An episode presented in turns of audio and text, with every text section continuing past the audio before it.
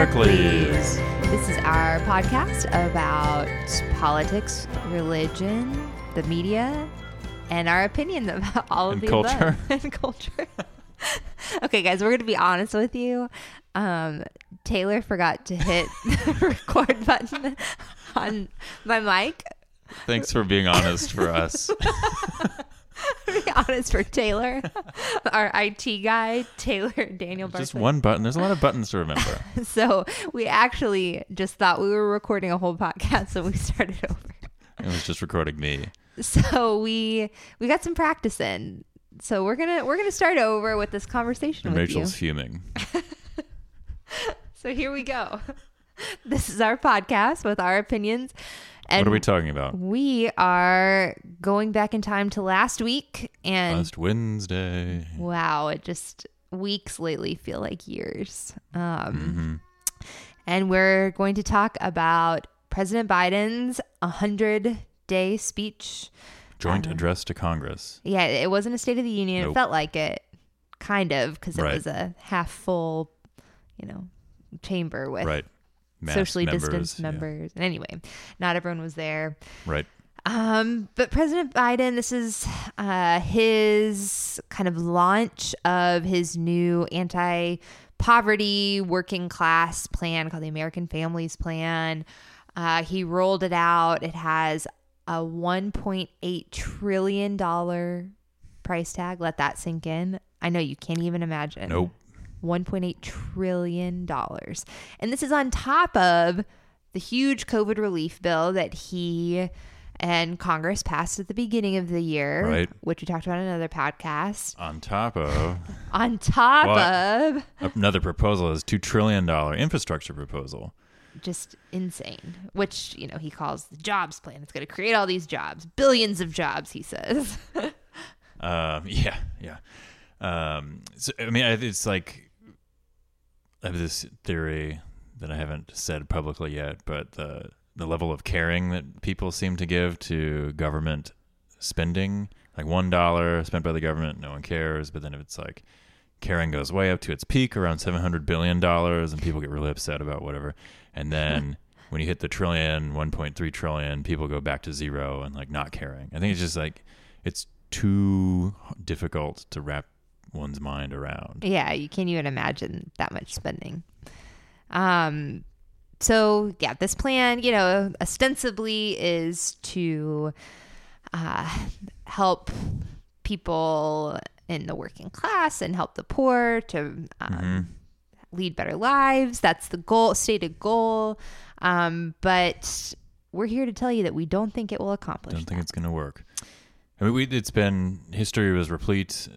Was American history. American history is replete with these programs that have you know been pro- had all these promises, highfalutin promises. You know, Lyndon Johnson's war on poverty begun in the early '60s. Poverty's still around.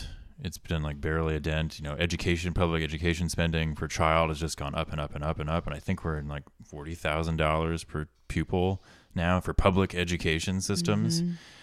And you know, you look at the price tag of a good p- private school in your area; it's probably forty k. Um, less. yeah, exactly. And his speech just reminded me of uh, my Model UN experience in college, where uh, it was it was very illuminating. Mainly just how quickly, when you're you're given like the bureaucratic hat, it's just you have all this, you know, highfalutin speak about you know we're gonna have such and such agriculture program, and then we're gonna talk with this other nation, and we're gonna have this like trade deal, and it all just works out in Model UN because it's not real.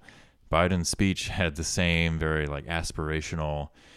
You know, this is this is my idea of how it's going to work. When we spend this money, then we're going to out pops you know prosperity and Hmm. a good Mhm. life for all. When I think the record shows quite the opposite. And then we want to make a point too about the president proposing this. Like he doesn't dictate government spending, right? Right, right. That's a good point of um you know, this is a little scary to think about. Oh my goodness, President Biden's going to do this. If you're or maybe out, you love it. true, maybe you're like spend all the money. um, but if you're outside the DC bubble, you know, presidents put forward their aspirational plans. Every Right. president does this. Their aspirations, their vision. That's what a president does for his party. Um, he can. The president cannot tax. The president cannot do these big spending programs. Does not have that power. Right. It has to go through Congress, Yep. pass the House, pass the Senate, and it is highly unlikely that a package of this size and of this con- of these contents would pass a Senate um, that is has only 50 Democratic members. You have to get 60 votes to pa- pass a bill, unless you do some weird procedural stuff that cuts out other you know issues. So um, th- there's a don't don't get your panties in a wad that this is happening tomorrow. um, highly unlikely that there's going to be some big bipartisan consensus on something like this. But I'm still upset about the aspirational nature of it. Right. The because I mean it's like a strategy. We're going to put this marker out way over here. Now you Congress meet. You know, get as far as you can because he's talking to his party, particularly in the House and I guess Senate too, right? Like the Mm-hmm. Democrats control both chambers, barely in the Senate. But uh, just the the amount of money. Oh my gosh, the expansion of government. What's Lucille Bluth when she looks at the menu at Klimpy's?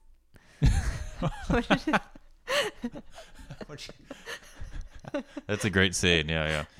I wish I could buy a Klimpy's just to burn it to the ground.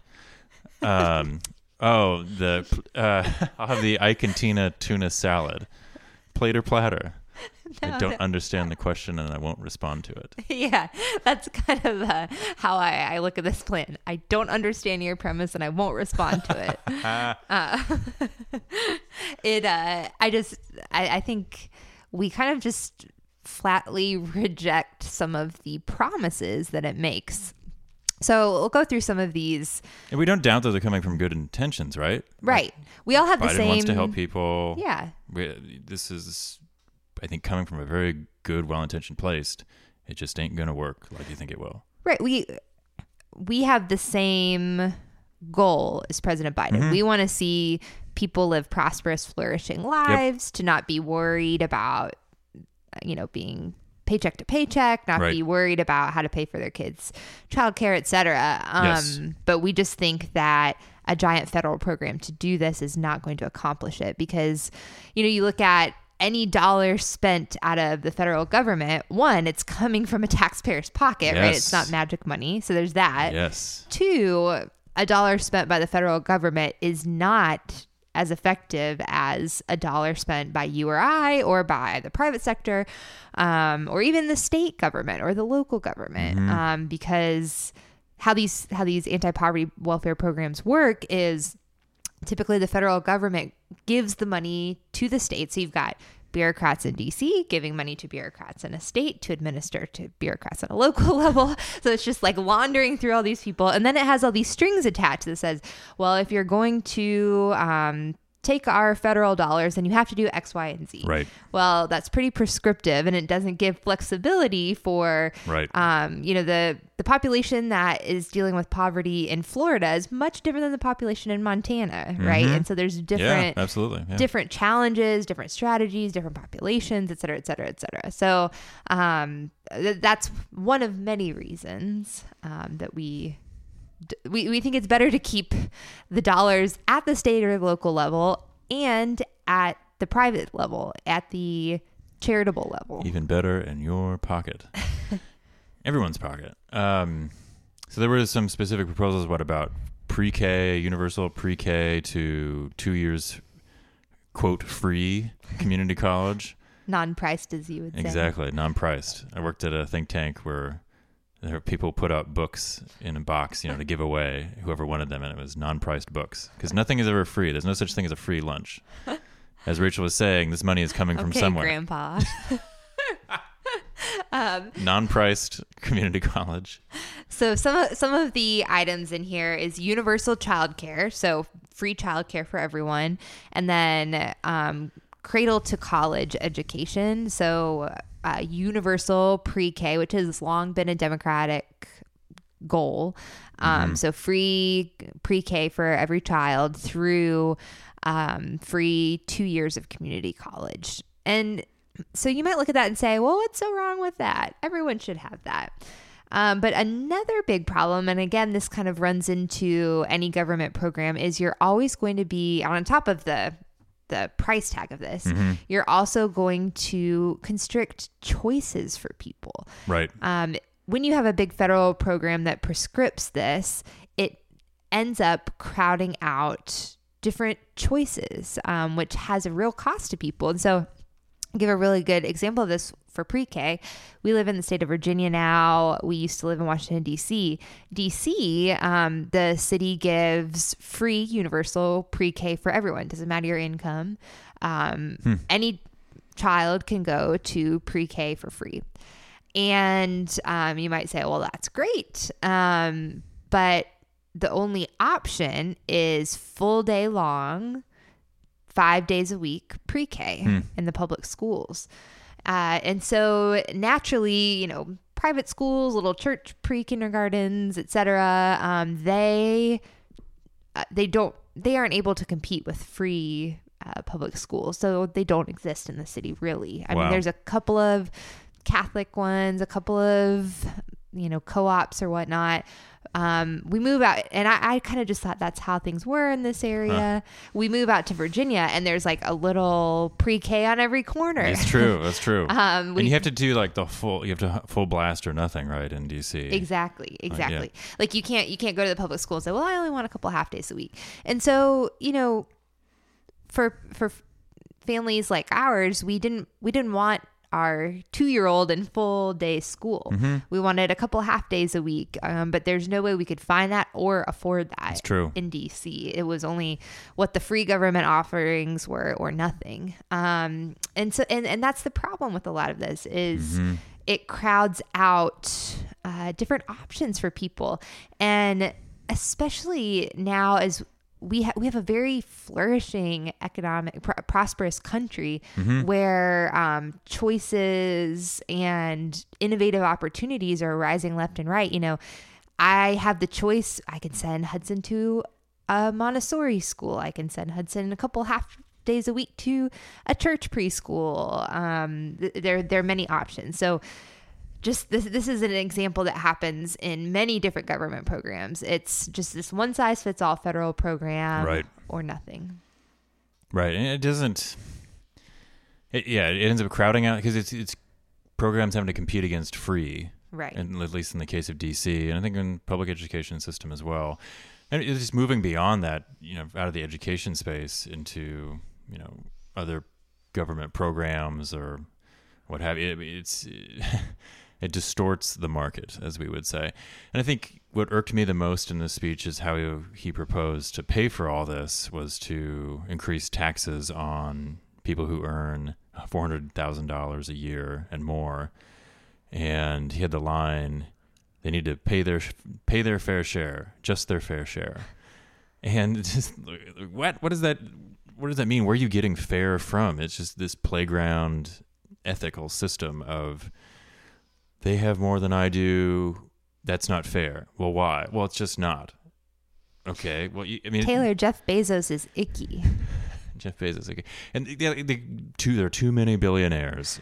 There's there seems to be this notion that there's too many billionaires, too many millionaires, and like more rich people is somehow bad for bad for the world. There aren't enough billionaires. there aren't enough millionaires. Jeff Bezos and what he and the people at Amazon have created is fantastic, and it's saved hours, of, you know, tens of hours of time off the average Amazon shopper from like pointless trips to the store, environmental impacts, even from driving around, finding parking. The amount, at least certainly in cities, the amount of uh, time and energy cars spend just trying to find parking, it's it's through the roof.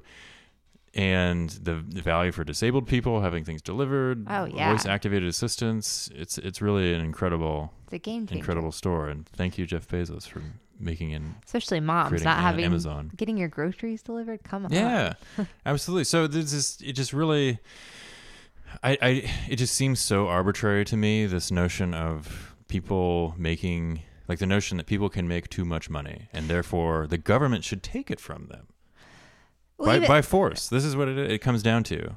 right. Right. And even if you took hundred percent of the earnings of all the top income earners that wouldn't pay the bills. Certainly wouldn't pay. Maybe it would pay the bills for like a year right. in federal government expenditures. Then you'd be out of money to tax the people. But then the whole deficit, I think we're up to like what twenty five trillion dollars. Well, let- let's just talk too about that zero sum thinking. It's that if Jeff Bezos has all that money, that means that poor people can't have any money, and that that's not actually how the economy works, right? If Jeff Right. Bezos takes a slice of the pie, it's not that it depletes the pie. There's more pies Right. to be had. So it's this zero sum thinking that I think uh, people naturally get kind of that that's their first mode because that's how like your family finances work, right? If you go spend our budget on a new watch, then I don't get to spend that money on a new pair of shoes It's or awfully specific. et cetera, et cetera. Just say but but that is not how the economy works. exactly. And Right. People, yeah, people in uh, and below the poverty line or around the poverty line, they move. It's year to year. The same people are not constantly there. There is a subset of the population that is, Right. but it's not by no means fixed. And I love what I, th- gosh, I think it was Thomas Sowell that Walmart has done more to alleviate poverty than any government program. Wow. Um, like it's absolutely true, and this kind of dovetails, you know, to discussion about you know labor and unions and Right. fifteen dollar minimum wage, which were also mentioned in the speech. That's a whole nother discussion. Um, but bottom line, I think the speech was antithetical to at least where I'm coming from. That government's purpose is to protect life, liberty, and property. And if my dream would be to have a presidential State of the Union, or the president would send it in, in a letter like they did back in the day, and say, "All right, you know, it's good. We've got this foreign conflict, and it'd be probably like a, two paragraphs long." And he said he would say, he or she would say, "Send me some bills, and I'll review them." And that's it. Oh, Taylor. That's my dream. That's your utopia. But listen, I mean, we can't deny that there are serious problems of, you know, um, it, it is really hard to get by nowadays with the cost of goods, the cost of living, childcare costs. Um, for now, you know, both parents typically have to work. Um, it just feels harder than it did to um, get by. And um, I and I, I think these are all things that we should think. I mean, I think what is it this week? It came out that the birth rates are declining dramatically, and a lot of it's people feeling economic insecurity. Some people say a lo- large discussion about why fertility is Hmm. Oh dropping so gosh, much in the country. But one one thought is, you know, people don't feel economically secure enough to have more kids. That's a big problem. Um, so I do think that um, we we care about that. yes, People, lots of people, uh, we all care about that. yes, The thing is, we're saying that um, a big federal program is not the best way to spend 1.8 trillion dollars. Right. Um, we think that local institutions do it better. Like, let's think about ways to remove barriers to local support, to family Oh my formation. gosh, to building um, things, yes, like zoning to- laws, you know, no minimum wage law, like made it easier to hire people yes. who don't have maybe the skill set you need immediately. or just start removing barriers for people to flourish and provide I, I do think there is i mean poverty especially in this country is not necessarily material it's often spiritual right Mm, um it's true. I mean, it's so we could start a whole other podcast talking about substance abuse Right. and um, all of you know the deep poverty in this country is typically tied with substance abuse, right, or mental health, or so. So there are other things to be solved, but that's not going to be solved by a big federal program. Um, Yep. But people should be thinking innovatively about this. And I think, you know, if states and localities want to try experimenting, Stockton, California experimented with a universal basic income that seems pretty successful. They gave Yeah, it did. every single person $500. Um, It was like a, not everyone in the city. It was like a small like a subset, a right? test pool. Yeah, yeah, yeah, yeah. but it um, it didn't matter what their income was. They didn't Mm-hmm. do it based on you know how much money you make, income eligibility, and lots of great outcomes of people actually um, entering the workforce and Mm-hmm. um, better mental health. I think they said it had the same effects as uh, giving someone a Prozac. Well, one woman who participated said, "Do you think she's getting the extra five hundred a month?" She said she stopped taking her uh, some medication, I think for anxiety, yeah, I think it was Prozac. because it it lo- lowered yeah her stress level. She said. Yeah. And and there is something to that psychologically of having a little bit of security gives you the ability to go out and, you know, get get that job or Right. start a relationship or whatever it is. And one key thing about a UBI though is there's multiple models. The popular one is usually UBI on top of current government poverty alleviation programs, Which but- is what Stockton was. right. Um, then there's others that would say in place of. Right. So all the money you're we're you know we we're spending on Social Security, et cetera, et cetera, et cetera. Swap that out with say a fifteen hundred dollar check if you're below a certain Like a flat amount. yeah, Right. and that that would save probably hundreds of millions, if not Right. bill hundreds of billions. We're talking Administrative about. cost, right? Yep. Yep. So uh, anyway, um, yeah, I- I think states and localities should be experimenting and thinking about this. I mean, it is, and the existing labyrinth, adding all these programs, it's just a lot. Uh, it's difficult if you are in poverty or disabled or elderly to take advantage of. I mean, it's just a, a labyrinth of programs that have been created. Yes. You have to the DMV of poverty. Yep. you have to wade through to get this. So. Yeah, like um, they're there, but many people can't even take advantage of them. or Or it's don't know how. hours of your life Yes. to do that. It's very difficult. Um, Non-priced, but not free. Anyway, Should we shift to media stinkers and thinkers? let's do it. Taylor, what is your stinker? I think it is the general response that I was seeing yesterday to the oversight board's decision to uh, well to tell Facebook to not reinstate Trump for six months, and just the degree of people losing their minds. And Well, you have to say the other half of the of the decision of Facebook has to reassess it in, in six, six months. months, Right, right. right, right, right. But people saying this oversight board is a government, that private corporations are a threat to our liberties.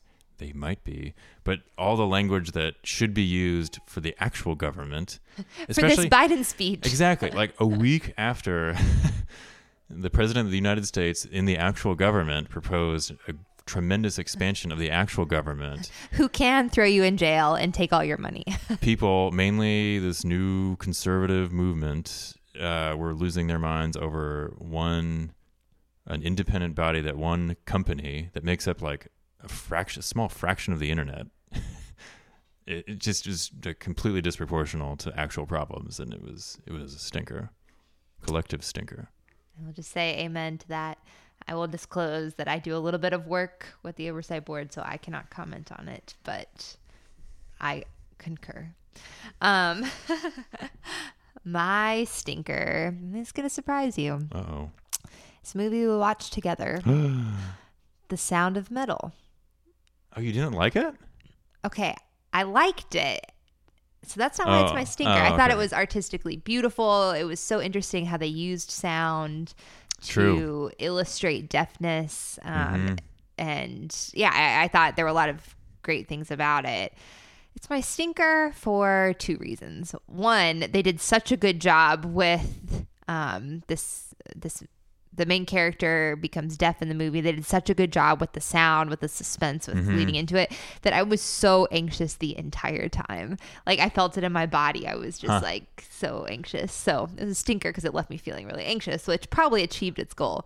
but the biggest reason is um, I thought it was disappointing that they chose the actor who did a great job. Mm-hmm. Um, he himself is not actually deaf, and I think it's really Yeah. unfortunate now that I um, am disabled. I see this trend that in Hollywood, all of these mo- there are lots of movies that portray disabled people or deaf people Hmm.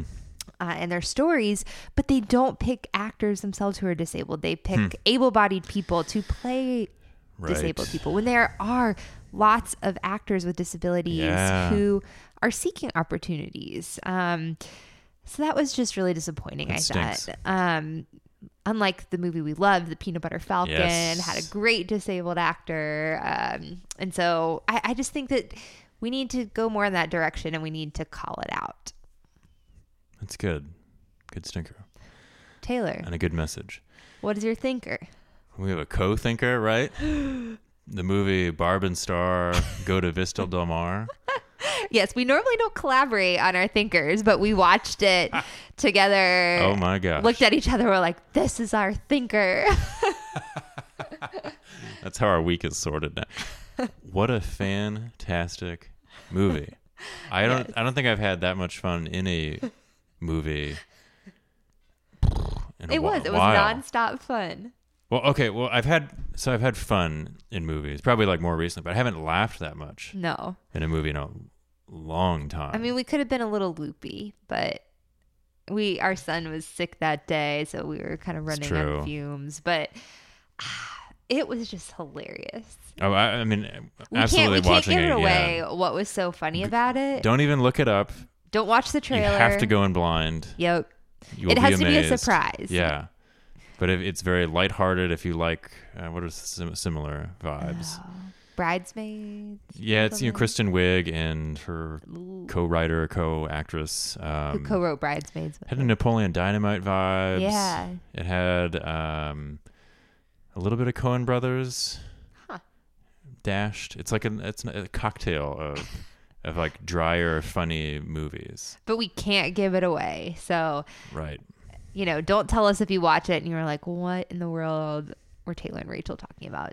Don't burst our bubble. We thought it was hilarious. I want to watch it again just to see this staying power. Will it be funny again? was it a one and done? We're planning. We're plotting like who do we watch it with? like who who who who is worthy? Who will actually? Well, mainly the question is like who won't like run away in horror? So, you listeners out there, let us know if you're worthy. We'll host a podcast contest. Write a two-page essay. Why do you think you deserve watching it? No, it's terrible. It's a great movie. Yep. Boy, did I love it. All right, Good, folks. good episode. I think. Thanks for listening. You'll tell us if it wasn't.